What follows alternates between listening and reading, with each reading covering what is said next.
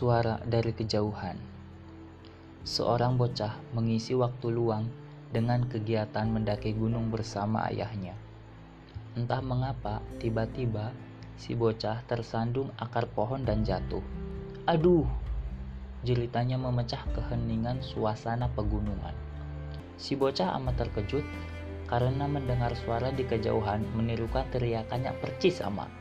"Aduh!" Dasar anak-anak, ia berteriak lagi.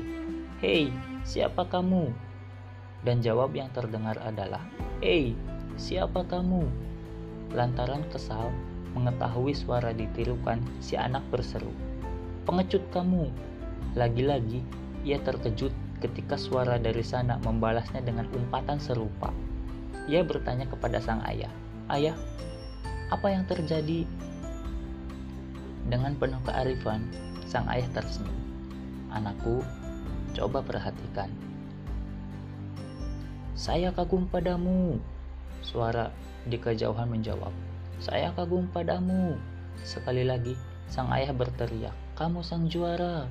Dan suara itu kembali menjawab, "Kamu sang juara." Sang bocah sangat keheranan. Meski demikian, ia tetap tidak mengerti. Lalu sang ayah menjelaskan, "Suara itu adalah gema.